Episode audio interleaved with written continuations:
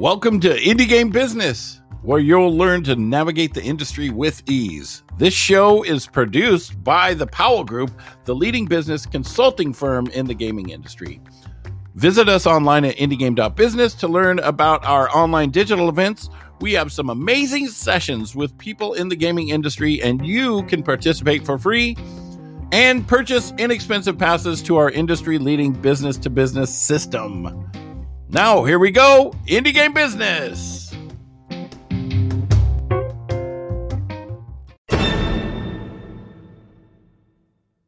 Well, happy Friday, everybody. What's up? My name is Indy, and the gentleman next to me here, eh, well, you can't see next to me because I guess he would be next to me in Discord. That's Mr. Jay Powell from the Powell Group. And below us is we have Larry from Nightdive Studios, and this is Indie Game Business. Welcome back to the show, Larry. Larry's one of my very best friends in the industry, so it's always nice to have him on. But you've got like awesome news that I want to talk about in depth. Tell us, we can start with the whole, you know, tell us where you how you got into the industry. We've done that once or twice before, but give us the short version. Sure. So tell, uh, us the, tell us the good news. Absolutely. I've been uh, in the games industry for 21 years. Um, worked for uh, Stardock Systems, uh, worked for GameStop uh, uh, for a couple of years, and uh, for the last seven and a half, almost eight years, I've been um, oh director of business development at Night Dive. Yeah, Jay, time sure goes time sure goes goes fast when you're when you're having fun. Um, recently, I have been named along with with with my partner at Night Dive, Stephen Kick um, as executive producers for the upcoming live action TV series based on System Shock um, that's coming from our friends over at Binge. So, for those of you, those folks who don't know what Night Dive does and what the specialty is there, tell us what makes Night Dive special so so those people that don't know what night dive does must be living in caves someplace. But um, we are uh, we're, we're one of the foremost companies in the industry. We specialize in restoring and modernizing classic games. Um, some of the titles that we've done uh, beginning in uh, in kind of reverse chronological order uh, quake and doom 64 which we were the developers for uh, for the publisher bethesda um, we've done Shadow Man. Um, we have an up, upcoming Power Slave uh, Exhumed game coming out. Um, and our flagship product is a complete remaster of the 1994 classic game System Shock. And that's the uh, that's the basis for the live action show. All right, so I'm going to get the elephant question in the room out of the way first. Is there any update? Is there any status on No One Lives Forever? Um, which it's in progress. oh, that, that, that, that is progress. Though. We um we're, we're continuing. I mean, that is uh, that that is, you said the elephant in the room for for us is the the kind of holy grail. Um, we're continuing to have discussions. One of the things that that we do um, is we we try to untangle some of the legal knots that prevent these games from um, from being restored to, to modern audiences. And that one is particularly thorny in that it involved not one, not two, but three of the largest companies in the industry. Um, and so any coordination between those companies, as you might guess, um, involves a whole lot of lawyers. Whatever the plural of, you know, if, if it's a gaggle of geese, uh, it's a litter of lawyers. Um, there's a there's a whole lot of them. Shit does. That, that's how many. That's it's always because I, I remember I sent you a a text a couple of a couple of weeks ago because somebody made a comment about it on Twitter, and you're like, no, no, no. Somebody, somebody, somebody makes a comment about it um, all the time. So um, it is, it is, it.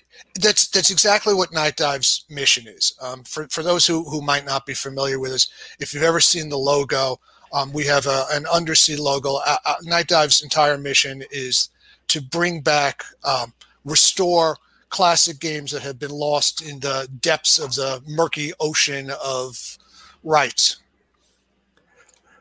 And, and you're very our, successful at it. That's one of our success part. stories is, has been System Shock. Yeah. So we're seeing a whole. I mean, the, the the whole the TV getting a TV show based around System Shock is awesome in and of itself. But we're seeing it in a this evolving landscape. I don't know if COVID has accelerated or, or whatever. There's more and more of these specialty channels coming out. And yes. So tell us a little bit about how this whole deal came around. And, so and your partners as well. Sure, absolutely. I'm uh, I'm gonna I'm gonna start off in um, in reverse order. Um, Stephen Kick and I from you know from the Nightdive team have both been named as as executive producers, and I'll talk a little bit about about what our roles are. Um, but the main guy, the the creative mind driving the project itself, is Allan Ungar. Um, he's the title is producer and chief content officer for for Binge. Um, if you're a, a, movie fan, you may recognize Allan's name from his debut movie Tapped Out, which was um, an MMA drama that Allan wrote and directed. Um, or you might know him from his more recent work. Um, certainly, gaming fans will. From his more re- recent work, uh, the Uncharted live action fan film, um, which was very, very well received. Uh, one of the quotes that, that that's come up, The Verge um, referred to it as the only good video game ad- adaptation. So Allan, uh, Allan came to us and, and truly impressed us with his knowledge of, of System Shock, both of the game and of the history of the IP, and his um, commitment to make something that would that would live up to the reputation of System Shock. And uh, perhaps I should back up again for, for any members of the audience that that might not be aware of it. Uh, but System Shock, uh, 1994 game, um, seminal game, um, launched a whole series of, uh, of, of other franchises, including you know Thief, um, uh, Deus Ex takes its pedigree from there, um, and of course the the Bioshock series of games. So you know really important game, um, but again it was done originally with uh, 1994 technology. Um, when we uh, we acquired the rights, um, the right the rights came over to us in um, in dribs and drabs, so to speak. Originally, um, Nightdive uh, was launched uh, for the purpose of uh, restoring System Shock 2, um, the next game in the in the in the classic uh, series, uh, bringing that back to audiences on GOG uh, first, and then um, on Steam. And that was really successful, and again, um, that was uh, that was what the, the company was was really built on. Um, we acquired uh, the rights to to to the System Shock franchise after that, and have begun restoring um, System Shock as well. There are what we call enhanced editions. Those are the original games, but with some modifications to make them more accessible, more playable um, for for modern audiences. So the original System Shock, for example, um, didn't have mouse look, which um, you know if you ever tried to, to play that, and and that is still available. Um, that that's still available as part of the, the, the package with the enhanced edition. If you ever try to play the the uh, the original version, it's very difficult for for modern gamers who have certain you know expectations on on how things work. Um, so we've done those expanded editions uh, of, of those games. System Shock 2 EE will uh, also be coming out. Um, and we're also working on a, a uh, VR version uh, of System Shock. So hmm. that's that's kind of the System Shock universe. Um, that said, you know we have a, a, lot invested in this IP, and um, you know Allan has just been absolutely fantastic to work with. But it's it's really clear that he he knows the IP, he knows the the history, and he knows what um, what our, our vision is. So what tell us a little bit about binge just the high level because we see like i said we're seeing more and more of these sponsors these specialty shows coming out and that one's obviously particularly interesting to to this industry right well so so binge is as as you've noted it's going to be another streaming channel um, uh, binge is uh, really focused on and dedicated on on shows around gaming ip which which makes allan um, just a great person for for the position that he's in um, somebody that really is is uh, at first, you know, at his heart, uh, a gamer as well as uh, a film producer. Um, and and Binge is going to have um, more shows coming out. I don't want to speak for them. Night Dive and Binge are two separate entities, but very exciting to see you know to see video games um, getting the treatment that that they deserve uh, and being ported to to film. So what goes into doing something like this? Because obviously a TV show or a movie for an IP is is that holy grail of ancillary rights deals. Yeah. How, how do you even go about getting getting one of these things started? Well, so uh, you know, again, um, again, a, a, lot of the heavy lifting um, comes from from binge. Um, they're the ones that you know our responsibility is to make the game, but of course we want to share assets and vision. Um, binge because this is a live action. Binge is you know the first steps are um, getting in the appropriate writer, and um, then and then the casting. And again, uh, Jay, I don't want to you know. Uh, um, it's not a question of you, you know me. I'm, I'm likely to spill the beans. Um, but I do not want to speak for for binge. Um, but certainly, you know, at some future time, you might want to have Allan on as a guest. Um, I think he would really be uh, really impress you with his knowledge of of the gaming ecosystem. Well, that's always good to see that we are, you know, going into all sorts of different areas, and and we've seen we've had some folks reach out to us on the consulting side recently that aren't companies that aren't you know even remotely interested, I mean, involved in the industry, but are now wanting to get into the industry. My take on that is because, you know, last year when everybody, we were under a pandemic and all the other industries started, you know, trickling off or, or getting impacted. And then our industry was, in some cases, making so much money that companies didn't know what to do with it we we always know what to do with it. But but that but that aside, I mean, you're right. I, I think that uh, that the revenues, the gaming industry in total last year during the pandemic certainly had a banner year. I think the number that I saw was was something of uh, around 170 billion dollars. Um, that that might be that might be off, but you know, what's a billion dollars here and there between yeah, we'll, friends, we'll right? give you a plus or minus. I'd say five billion on that. Yeah, yeah. So. Yeah. Uh, so um, I mean that's true, and and that certainly caught the notice of of a lot of industries. You know, ranging from venture capital people who are now interested in investing in move in uh, in game development studios to the movie industry. Um, another part about that, and and one of the reasons why um, Nightdive had had a really good year last year is, as you know, we've always been a completely distributed company. Um, I uh, I tell people all the time, uh, only half jokingly, that that Night Dive you know never sleeps, but that's truer than you might think. I mean, our our team pretty much literally spans the globe. Um, we we go from uh, New Zealand up to Stockholm, Sweden. Um, we don't have any uh, any developers in uh, either the Arctic or the Antarctic uh, or Antarctica late you know to this point, but uh, what the hell else is there to do down there besides you know play video games? So exactly. So I mean, how much how deeply are y'all going to be involved in this? Is it one of those where they're going to take care of everything, but they're going to use you all as a reference, you know, for it, so, or are y'all going to have? Are y'all going to be creating assets, or, or so so steve's role in this um, steve's role in this is to really ensure that that there's a, a, consistent vision between the video game and and the the the, the, the live action treatment of it. Um, we will provide whatever is is needed in there. And that's steve is really is really the one that i mean this has been his his life project. Um, you know the system shock i guess i can call it now the system shock universe right um, so so that's that's really his area.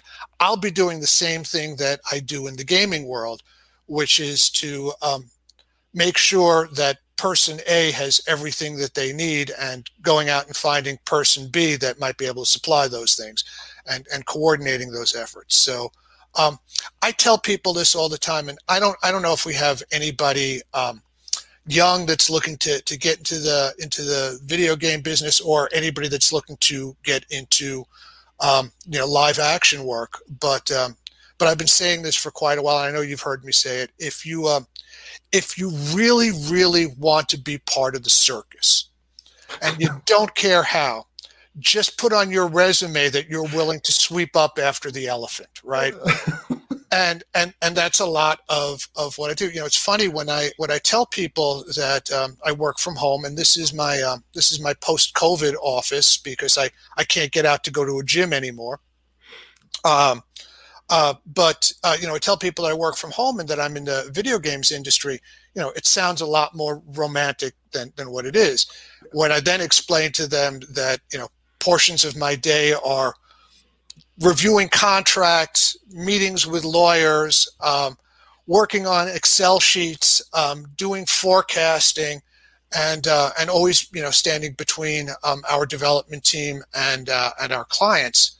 Um, you know, that that's that's a lot less romantic than it, that sounds like playing video games at home. Yeah, we unfortunately we do not have the luxury of doing what everyone assumes that you and I do, and we don't sit around and, and play video games all day. I mean, maybe half the day, but not. I, I would I would I would say speak for yourself, but you clearly are. But yes, yes, yeah, yeah, it, it, it's true. Yeah. Larry once described our job, he and I work in very similar roles, as it can be summarized by I know a person. Yeah. And that's pretty much what is, and that's the fun stuff. That's the, what we do isn't the most, I don't want to say popular. There aren't a lot of people in the industry who do the things that you and I and those of us who have been in it in, in the nexus of this for many years do. But we literally work in a position of the industry where we can say, hey, look, we've got this awesome game IP, and you know, it'd be kind of cool if it was a TV show, and literally go out and make that happen. And there, that is there. There is that, Jay. But but again, um, I will tell you, um, I spent probably um, half my time this week um, we have a, a new developer. Uh, well, actually, he's uh, he was somebody that was part of our team before, um, had to leave for, for health reasons, and has rejoined us. I had to order um, three dev kits for him. Um, somebody's got to do it, right? And um, if if you don't have any experience ordering developer kits, which are which are not the same as the as the units the store, but but as as scarce, um, if you if you if you think that that's a one two three process um, uh, it's not you know you you uh, you go in there and you go to place an order and uh, and they, they turn around to you and say what do you want the dev kit for? To make games for your platform to fry eggs that's what we want it for was that was that was that a loaded question um, but uh, but that's you know but that's but that's a lot of it and it and it doesn't change in the you know, funny thing is that it, it doesn't change transitioning. And I used the word film before, which, which, you know, it's, it's just one of those funny things. Um, I mean, I don't think we've used film in, you know, and um, I guess I can get rid of my, my Super 8 projector. Um, but, uh, you know, it, the, the, there are tasks in the, in the movie industry that are, are identical to the tasks in the game industry, at least in concept. It's just you're talking to different people. So th- that whole I, I know a guy, uh, I know a person is really true. You have to go out there and and and find who the right person is, who can help you solve a, a problem, and then you know get their attention. So once this is all up and running, how long is it going to take them to put this show together and, and have it launch? Um, there there is there is no date assigned to it. I, I, will also tell you. Um, um, it, it's a funny part of, of the games industry. We at Nightdive never um, ne- never set a you know ship by date. We, we never say that, um, but but people in the industry fill those dates in for us. Um, you know the we don't we don't send game here's, here's a funny thing, this is kind of a meta comment about about the games industry, but the same thing is true for the, for the film industry. Um, so so all the time, people are fans are pushing you. When is the game going to be out? When is the game going to be out? Um, how come the game is delayed? Why did you think it takes an extra month? How dare you? And then you ship a, a really good game like oh, Cyberpunk 2077. Um, really excellent game sold a gazillion units, and uh, and the first thing that people say is, "Well, it's not finished. Why didn't you take another month to finish it?" Or another. Um, and and that's that's fine. You know, companies that are independent like Night Dive, we can kind of push back on that. We can tell people that uh, you know, particularly for for our strongest titles, um, the game will ship when the game is ready. That's not not always feasible. Um, you know, Quake, for example, um, had to be done in time for QuakeCon. Um, but you know, but but more or less, um, our our calendar is you know we're we're going to try to get as close to perfection as we can, we're going to put the time in um, to make that happen. The same thing is true. Uh, the same thing is true in, in, in films. Films sometimes have a a rigorous. I mean, for, certainly for the publicly traded companies, um, one of the reasons that that that that binge really stood out to us is um, they're not under those pressures, right? They they can they can take as long as it takes to to get you know to get the work the way we all want to see it be. So that's a, a long non-answer, Jay, and, and I'm aware of that, but but that's the reality of it. My expectation um, is that it, it will be not too long, um, you know, rel- relatively short horizon for that. Um, but you know, we leave that in the hands of our partners. We're not pushing them to have it out by a certain date. It's it is one of the luxuries that you know companies that are not beholden to a, a ton of stockholders or you know the, these hard dates that you see with a lot of major studios and things like that we have we can do that. I mean but at the, at the same time you're right there is that whole we want it now or wait why didn't you just like fix these bugs? That has to come up a lot with you know the work that you all do on the game side because you are taking things that like literally don't run anymore and and getting them working and launching them out there and you have one of the best community managers in the industry. How do y'all deal with, you know, the, for lack of a better word, the damn toxic gamer base that is out there? I'll have some. I'll have some um, some news coming up, um, probably later this year or, or the beginning of next year uh, about about toxic communities. But we're really lucky, and, you, and you're right. Um, so, so first of all, uh, the person that you're talking about as, as our community managers, as our best community manager, um, Carly Wetzel, I'm calling it out. Um, Carly has been promoted. Um, she still maintains the community or has oversight, I should say, over the community. But uh, Carly has been um, has been promoted as a producer and has been the lead producer on some of our titles. Oh, that is and awesome. We are we are very very grateful for the work that that Carly does. Carly also maintains um, a lot of the, the back end systems, um, particularly the database and assignments. So she does a, a really fantastic, fantastic job on that. Um, but you're right. I mean, Carly has done has done an amazing job that we do not have uh, a toxic community. What's interesting is that if you look at, uh, you know, I can't say that we we we get go without complaints, you know, particularly on on um, on, on our you know Kickstarter pages. But if you notice, uh, the same people complaining, um, uh, you know, account for a, a, high percentage. It's it's kind of that uh, that uh, Pareto principle, right? That you know. The 20% of the people do 80% of the work and 80% of the people do 20% of the work. Uh, you find that the complaints come from that while there may be a lot of complaints they come from uh, a small base. And the way that we handle that is we try to talk to them and explain to them on a one-on-one. And using exactly the uh, the analogy that i did you know of everyone wants the game out in a hurry but everyone wants the game out bug free let's talk a little bit about about bugs. Um, you know, so we've we've worked with you know we have our, our own QA department, um, but we've also worked with the QA department um, at, Bethesda, you know, over the last couple of games. No matter how much you torture test a game, when it goes out live, when it goes out into the, into the world, um, you know, you might have 20 people in your QA lab running maybe 30, 40 machines, um, you know, trying to test every possible scenario. Then you get the game out and it sells a million copies.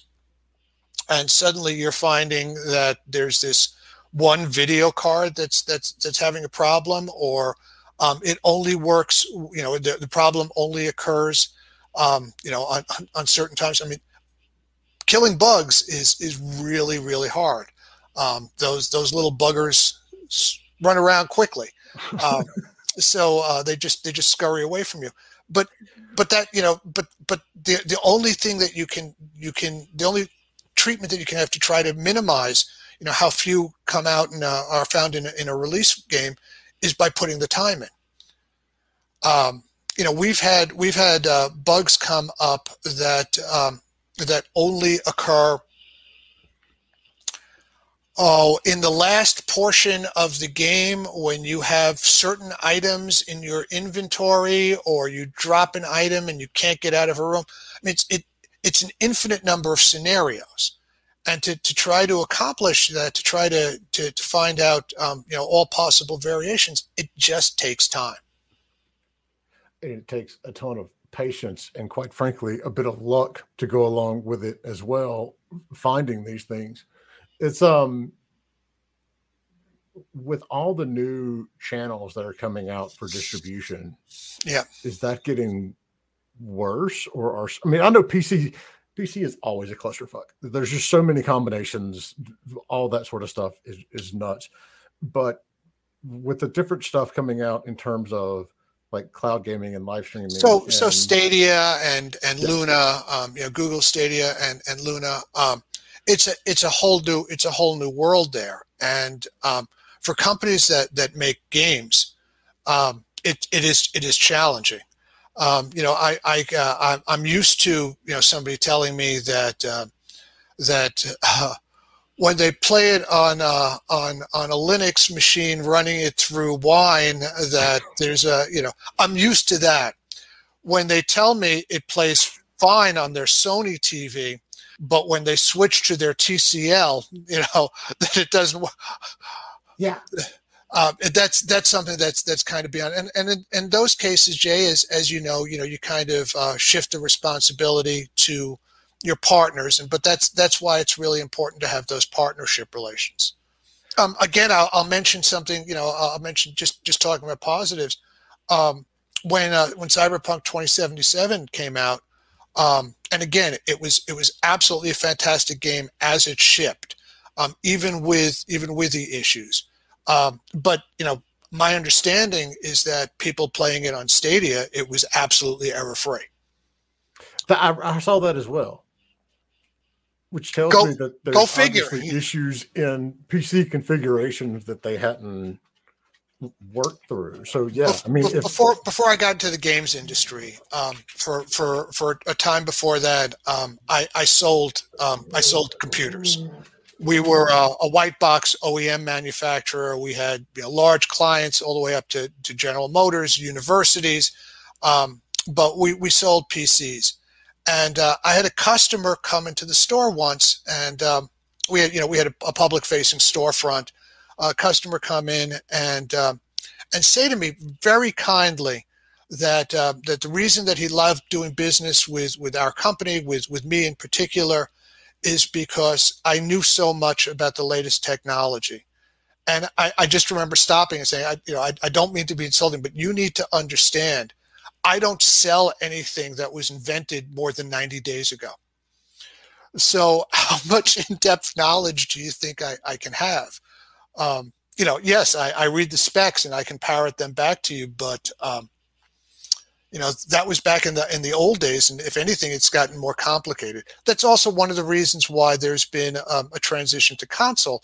But you, you, know, you mentioned the streaming services. Um, you know, we're at a funny point now in in game development that um, if you're if you're going to make a game for the Sony platform, you really have to consider whether you're going to make it PS4 or PS5.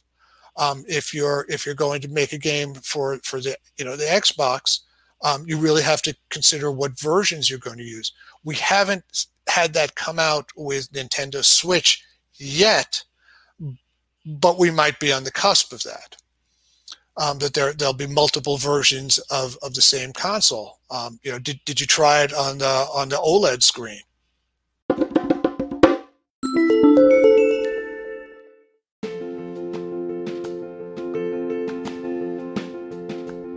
Indie Game Business has one of the longest running digital event series in the gaming industry with hundreds of publishers, investors, developers, and tech companies to meet with. All the sessions are always free to watch forever, and you can get a free pass to receive all the slide decks from all the speakers. The tickets for meetings start just at $50. Go to indiegame.business and use the code IGB podcast to get 20% off your ticket.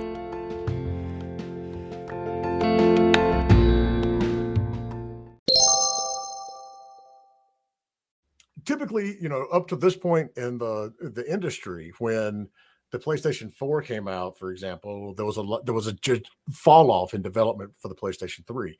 Right. But we're not seeing that this time around. And there's, and, you know, having to decide whether or not you're going to develop for the PlayStation 4 or the PlayStation 5 or the Xbox One or Xbox X or S or whatever the hell version they're on S and M. Yes, I know. Yeah, yeah, yeah. not not my job. Got it. That that's the that's the other one. I mean, that's a fundamental difference. Are we seeing that primarily because of this whole, you know, lack of inventory, or do you think we're entering a part of the industry now, or, or a time in the industry where we're going to literally have two or three different versions? I, I, I, think that this is kind of a unique time. Um, I, I think that the the crunch um, uh, in the supply chain throughout um, has has prevented the, the you know the number of units of, of, of PlayStation 5 have sold, but but people who can't get them are hanging on to their PlayStation 4s. Um, I know for you know for companies like Nightdive, it, it wasn't um, a difficult decision. Um, we're going to support you know just to make it easier, Gen 8 and Gen 9 of of the consoles, um, uh, but that means that we're going to have essentially you know four versions of the game two Sony, two Xbox versions of the same game. And we want the user experience, you know, to be as as close to identical on those as as we can, you know, as we can make it. So with all of these platforms out there right now, especially for smaller develop, developers and smaller publishers, how can they go about making an informed decision on which platforms to prioritize?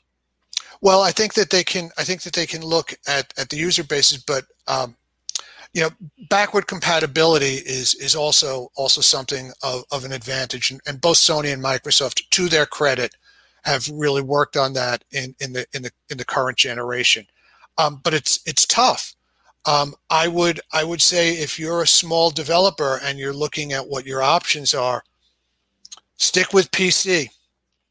Um, you know there's there the, the pc audience every every year every couple of years somebody comes out and says pc gaming is dead and then the numbers come out and it, it sure isn't um, you know so that that that's within in that space um, but but otherwise you know the, the only way to, to make an informed decision is to is to do that kind of research and look at at the adoption um, uh, you know and and, and see who uh, uh, and, and see who is who is the um, you know who where, where the largest audience is. Something that I, I learned back in uh, in the Stardock days. Um, we were uh, Stardock was a PC only company back during the time that I was there, and and uh, one of the things that we did is we tried to lower you know the, the minimum specs um, required for, for a game as as far as we could to reach as wide an, an audience um, I know that when we um, when we shipped the first Turok game, so that's that's back in in 2015. Um, before the game came out, um, one of the concerns was um, can people play it on a, on a laptop without a discrete video card? Um, and and again, you know that was that was a bit of a challenge. Um, we were very fortunate. We had a great relationship. It's again the the I know a guy, but uh, we had a great relationship with um, Intel as well as with you know AMD and NVIDIA. Um, for AMD and NVIDIA, you know the concern is always you know do you have features that um, are going to help us sell our our highest end card? I mean, of course, that's you know I expect everybody that's in business to be to be looking to to you know selling their own their own things. Um, you know, but Intel really was was great help in um, in getting our games to work on Intel um, integrated graphics. And if there are are people out there um, if there are developers out there or or listening to to this this uh, cast later, um, one of the things that I recommend is is Intel's got a, a set of, of tools um, for optimizing your game that are that are free, and uh, particularly if you're a small developer starting out, free is a is a great word. Free free is always a wonderful word. The we're also dealing with a thing of okay, you want us to promote your high end cards, but no one is able to actually buy your high end cards. Right well, that now. you know, it's funny that wasn't a challenge until um, a couple of years ago. That's not all um, COVID related, but that's been hit by a double whammy of uh, of COVID and uh, and crypto mining. Um, that said, you know the companies did step up and uh, they've made every effort on there. It, it's not it's not just a question of, of helping you sell the card. It's a question of if somebody has just bought a high end um, AMD or um, NVIDIA card and um, you know has played the, the same game on their, their machine prior and now installs the new video card they want to see that they got some bang for their buck they yes. want to see that your that your game takes advantage of that there's nothing wrong with that that's that's something that that one can expect consumers to feel all the time all right, we got we got a quick question coming in from Twitch. Uh, are you guys hiring for programming positions over at Nightdive? We are we are set for the current time, uh, but um, there is a jobs at Nightdive Studio page. I would certainly um, I would certainly send your uh, your resume in or your your CV in um, because Nightdive has we've we've got a lot of irons in the fire. So let's dive into the world that, that you and I do enjoy of, of theory crafting. We've got all of this stuff coming in, and, and you know, you can, I'm sure when Binge launches, you're going to be able to watch Binge on your Xbox or your PlayStation. Yep. With that and Luna coming in and Stadia, what sort of pie in the sky options for crossovers do you see you know when you all launch steam on the same platform that you can access you know yep. the television series on? I uh, there there are a couple of things um, that that that i envision and uh, you will you will pardon me on this. I'm i'm trying to remember. It was a um, sci-fi series that was out it was on the sci-fi channel um, that was out that had a tie-in to an mmo game um, and I'm I'm blocking on the name of it. Uh, I know what it. Yeah, I know what you're talking about, but I can't remember what the name of it is. It was on Earth after the aliens have come, and they're um, they did some really creative things there, um, where events that happened in the show were later mirrored in the game, and events that happened in the game were later mirrored in the show. And I think that that is a, a really compelling vision. That's not something for Nightdive and not something for right now um, but that's something that I, I, see in the future. I, th- there was a thought that I had um, in, in, prepping for this discussion this morning, and uh, um, it's just one of those those random, you know, what do they call it, shower thoughts, right? Um, um, we we in our industry made a made a terrible terrible mistake years ago. We uh, we called our industry we called the products that we make um, video games, and what we should have called them was uh, interactive art because I, I think that that um, that makes a lot more sense. Um, the graphics in games are are now on a par with, um, if not exceeding, the things that we do in um, in animated movies. Um, we use the same technology. I shouldn't even say just animated, but we use the same technology. Um, both Unity and Unreal are used in in filmmaking. Um, so so those are those are things that I see. You know, I see a, a closer a closer synergy on that. Um, I think that the vision of um, you know we we've done a kind of poor job historically in um, in importing movie um, or or TV IP to to, to games. Um, and I'm not sure. I'm not sure why that is. Maybe it was disjointed creative visions. Uh, I, am not sure about that, but uh, but again, we we are getting better and better about that. Um, who wouldn't who who wouldn't want to uh, you know, watch a movie, walk out and say, I would have done it differently if I was a character in the movie, and then go home, fire up your PC or your console, and be a character in in that, um, making different choices. Um, you know, one way or another. I, I, see I see more and more of a of a synergy there. Um, you know, so I'm, I'm trying to avoid you know the return of the uh, the F, FMV. Uh, um, but maybe but we, maybe. But we maybe, all love Night Trap. I mean, we're we're, we're um, maybe we're ready. Maybe we're ready for a, new rendition of that. Um, you know, something that's that's a little bit different, and a little bit higher quality on that. Um, you know, so so I mean, those those are. But just as as a as a vision thing, Jay, I, I see that as um, as something that um, that that has possibilities. We also talked about you know this this new post COVID world. Um, I don't want to see movie theaters close. Um, in fact, uh, this Saturday I'm uh, I'm I'm going to go see Dune. It'll be the first time that I have gone to a movie theater. Um, post uh, the, the, the the 2020 you know meltdown. Um, so I'm kind of excited about that. But I, I think you made a really good point. Um, as as close as as the synergies have been before, if you're consuming, and you know, I don't mean to be fancy. If, if you're watching your movie on your Xbox and you have the opportunity to play a game based on that same IP on your Xbox, now we're not talking about two different audiences. Yeah. We're talking about about one audience and about being able to to market it that way. The all right. Speaking of Dune, the No Man's Sky just had, which I'm back hooked in playing again. The they just launched yesterday a crossover. Absolutely, and and bless them for that. I, am also going to say um, I used Cyberpunk 2077 simply because it was a um, a more recent one. But you know, No Man's Sky probably did release a bit earlier than than it should have. But if you stay with it and you stick with the developers and you give them the opportunity, and again, the the one thing that you can't replace is time. You know, they do a damn good job of getting it right. Yeah, I mean, we see that from from your friends at Bethesda too. I mean, everybody yeah. flagged on Fallout 76 when it launched, but the reality is, it's a it's a great game. It, it, it, certainly is. It certainly is, and and uh, and and bless those guys for sticking with it themselves. The, every time I see you know the wonderful gamers out there and a game launches and it does poorly and they're like oh this is dying. I don't know why they're investing in it. They have to be crazy to keep doing this.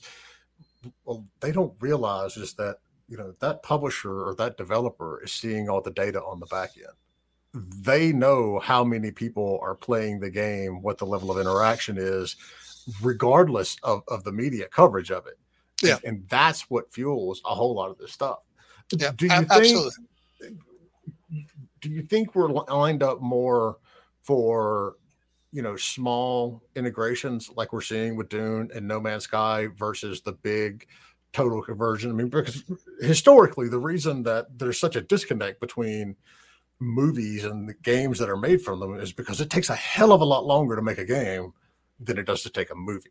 Yeah, and, and that that is true. Um, I would say that I would say that you know, and again, that that's been part of our process with uh, with with binge that um, that that they've um, they've been a great partner because we're able to to sh- say to them to, to tell them and to show them. More importantly, to show them what the game what the game looks like. So, is it going to be based in the original game or the sequel or where where is it's it's a, it is based it is based uh it is based in Citadel Station um on, on based on the you know it would be very familiar to people that that know the System Shock game. Gotcha. So yeah, that answers my next question of you know what kind of carryovers and all that sort of you know is, because you mentioned the System Shock future, so I'm going to assume I mean the System Shock universe, so I'm going to assume at some level y'all have got plans for this IP down the road? Um, so uh, you know, I, I, I tell people all the time that um, that you know um, I answer every question that I'm that I'm asked, um, as as long as you uh, as long as you uh, understand that um, that no comment is, is also an that, answer. That counts as the question. I mean, an answer. Yes. Yeah.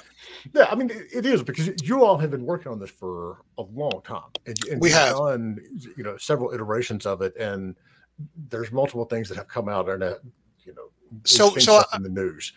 You don't invest that amount of time in something that you're going to one-off launch.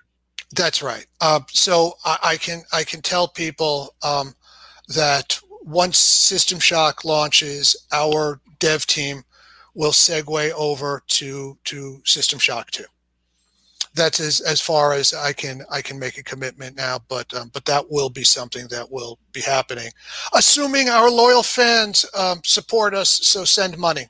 Yeah, I ain't worried about unmarked bills in a plain envelope. that that is the least least of my concerns. So, I mean, is there a uh, is there an updated time frame for the new launch?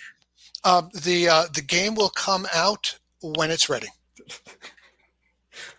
Soon. There we go. Soon, TM. yes. Exactly. Exactly. Um, so if y'all got any questions out there, even what's listening Discord or so or so, I do want to I do want to circle back. I do want to circle back to something. Uh, I don't know who asked about about sending their resume into uh, into Nightdive, but um, I'm I'm going to give some unsolicited advice. Um, but Jay, I think you're gonna I think this is gonna resonate for you as well. If if people out there are looking for a job at Nightdive or another studio, um, particularly at um, small to medium size uh, independent studios, I've got some great advice for you. Be a generalist. Don't focus just on one thing. Learn on uh, how to do um, other things as well, um, because there will there will always be opportunities if you can if you can say, well, my my main focus is is this, but I also do that. Um, I'm I'm really an art guy, but um, I can help out with with VFX.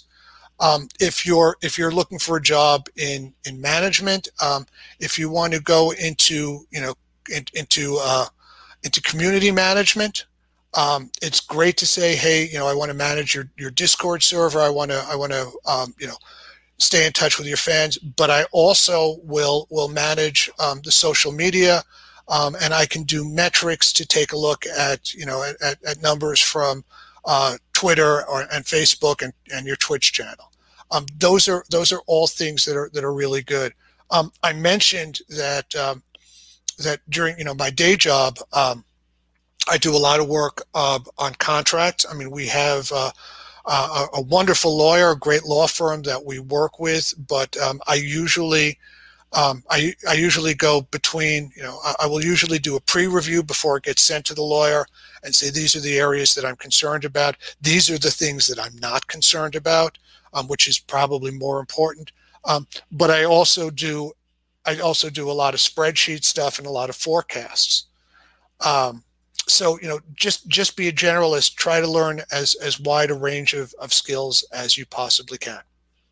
Don't you think there should be some sort of like common law law degree that people like you and I end up having. It's like, no, I can't go work on your trust or your last will and testament.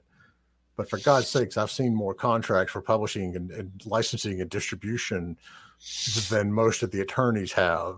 Same for you. We should get some sort of like little asterisk, you know, beside it, honorary degree, anything. I, I mine says uh, not as dumb as he looks, but I, but your point, your point, your point is well taken, Jay. uh, RJ on the Discord answered our question for us. The uh, television show was Defiance. Ah, thank you, thank you, thank that, you so much. Yes, and it was and it was a great show. I think it only made it two seasons. Um, but but that said, um, that said, it the the the, the synergy I, I hate using that word because it sounds like I should be wearing a suit when I say that. But um, but the synergy between the video game and uh, and and the television show was absolutely extraordinary. I will say one thing about that, um, and this again goes uh, uh our shift to to more distributed everything. Um, one of the challenges when you you know everybody wants to sign get, get a, a, show signed up by a major network, right? But when you're on a major network, um, you have to operate within their time frames, right? If the show is on Thursday at seven o'clock, next week there's going to be another episode on on Thursday. It's whether you're ready or not, that that's going to be on. Um, I always used to say, Jay, you know this. My uh, my my original background was was in theater um, you know, I, I, always used to tell other actors, you know, when they'd say, well, gee, I, I just can't memorize this or I can't get that one scene down. I was going to say, on opening night, the curtain's going to open whether you're ready or not. and, and, here we go, folks. Um, Let me introduce you to the phrase "fake it till you make it." That's you know, right. So. That's right. So, so uh, those are those you know those those are those challenges. But if you're working with with smaller um, companies, um, if you're if you're promoting your stuff on on YouTube, on Twitch, which have enormous audience potential, um, there there isn't the same time frame. You're not you're not bound by the, the same constraints. So this is what I love about having you on. You know, our conversations bounce from one thing to another, despite what we were originally planning or even thought we were planning. I want to touch on what you mentioned about Carly being a producer now, in in line with what you were talking about in terms of being a generalist. I know the companies that I was at previously we still don't see a lot of people coming out of school with a producer degree. There are a few of them. There's a you have a higher chance of getting one of those than finding a school that teaches the business and marketing of games. But a lot, actually all of the producers that we had, you know, at the publishing firm that I was at 10 years ago, they all came out of QA basically. Yep.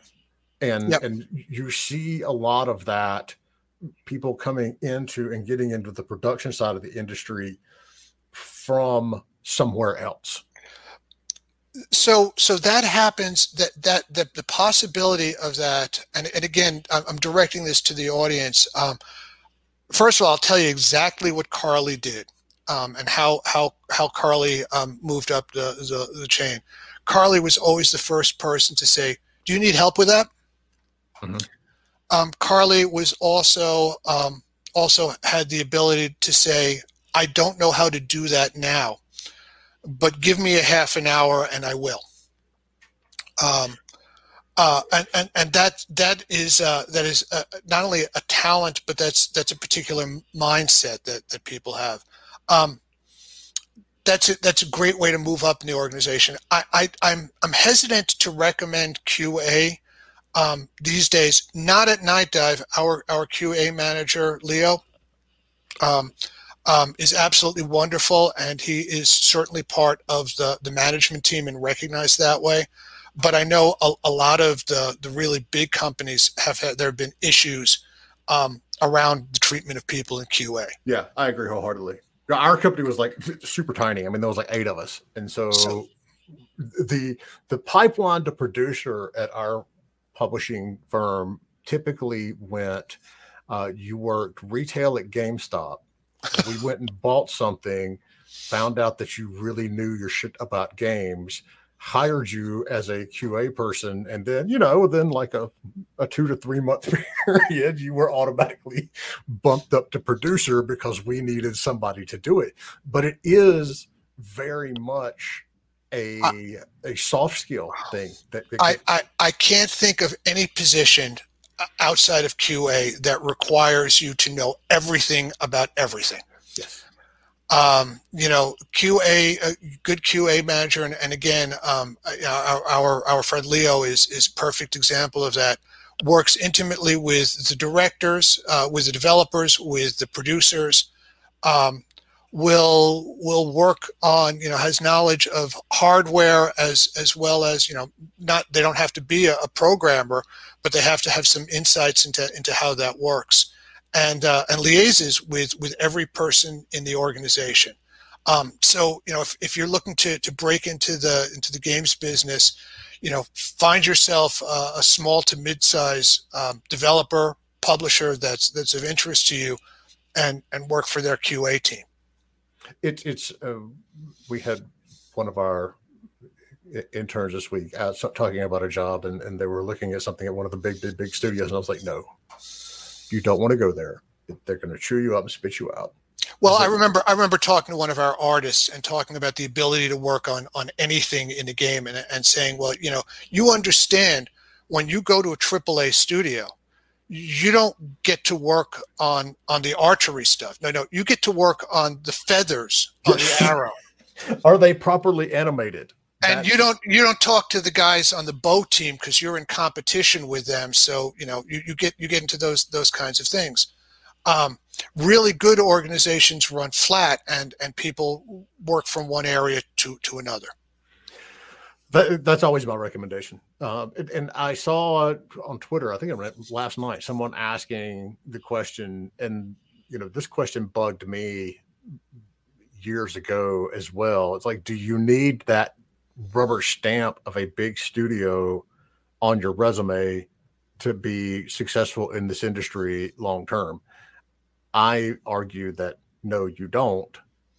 But I mean, do you, how do you, how does that factor in these days? Do you, it, it, it, certainly helps, but you know what we hire people on? We hire people, um, first of all, uh, in, in our initial days, um, you know, Daniel Grayson was was the first employee at, at Nightdive beyond the, the founder and his wife, um, beyond Steve and Alex. Um, uh, Daniel uh, Daniel actually met Steve through Steam uh, by telling him um, how buggy the game that he had released, you know, just released was, and uh, and that that Daniel could fix it. I'm not sure the conversation went that way. I think Daniel may have started off saying how buggy it was, or that there was a bug, and Steve just threw up his hands in frustration and said, "Well, could you fix it?" Or um, Jay, um, we uh, we have this in you know a quote in common. Um, we we don't need problem finders. We need problem solvers. Yes. Right. Uh, I use that that all the time. Um, but uh, you know, he said sure, and and he became employee number one. Um, That's an email you have to send very carefully, though. You, you was it was it was actually email, it was actually you know. ch- it was actually chat on on Steam. Um, so so that's that's one thing. Um, Discord has been you know tremendous. We've been an early you know early Discord partner, but Discord has been has been tremendous in um, in allowing people to you know to interact with developers. I mean, I, I do that all the time on on uh, on Twitter as well.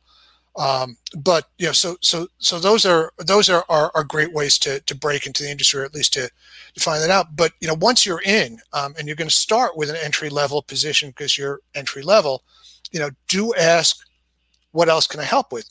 When you do things, when you're when you're successful things, and even if you're not, even if you're not in the industry yet, if you're if you're participating in a game jam, you know what sells what sells a candidate more than than working at a AAA studio? Walking in with a with a portfolio and saying, "This is the work that I've done already." That is that's really compelling. Sorry, I'm getting random messages here. No, no. Oh, you're, you're multitasking. Go ahead.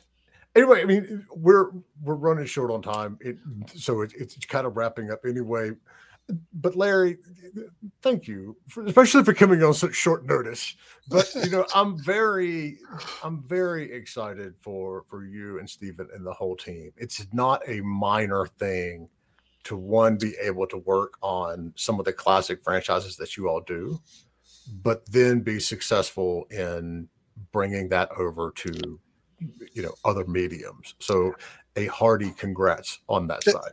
Thank you, Jay. And we could not have done it without the support of a lot of people in the industry, and uh, that includes you uh, and uh, and and Dan as well, and Indy as well, um, and could not have done it without the support of our fans.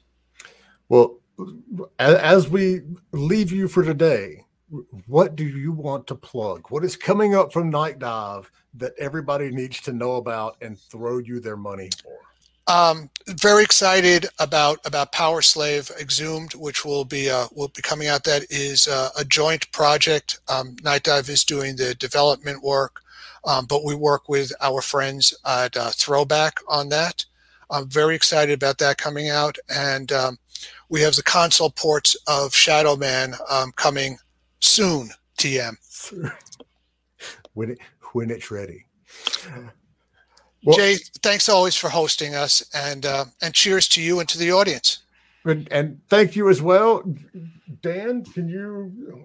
Yeah, let's let's get it out of here. Thanks, Larry. And uh, if you want to, ch- well, you should come on to Discord, discord.gg slash indie game business, and for everything indie game business, whether that's social medias or the website, you want to learn about the conferencing just Google indiegame.business. Do you want to announce the next conference, Jay? Yes. So our next indie game business, this is our ninth or tenth conference. Um, we've literally been doing this longer than anyone else in the industry. Uh, it's coming up the first through the third of December. We, as always, are looking for sponsors to help us roll these things out. But for all the devs out there, it's, it's, a wonderful time to network and to meet, you know, a lot of the publishers, pitch your games to them. Tickets start at a you know paltry fifty bucks, and here's the deal: if you are in a situation where you can't swing that 50 bucks and you've got a demo that you can show and you want to pitch to your publisher, message me, find me on Discord, drop me an email. I'll I'll hook you up. This we do this so you have these opportunities, and we don't want to gatekeep any of that, you know, behind anything. So uh, all of the sessions, uh, as always at our conferences, are completely free to watch. You can go to our YouTube page and see all of them. Uh, but yeah, it's coming up in about a month. Very excited. That's exciting. All right, thanks so much, and we will see you next time. Thanks, everybody. Thanks for listening to Indie Game Business. You can learn more about the show and our online business networking events at indiegame.business.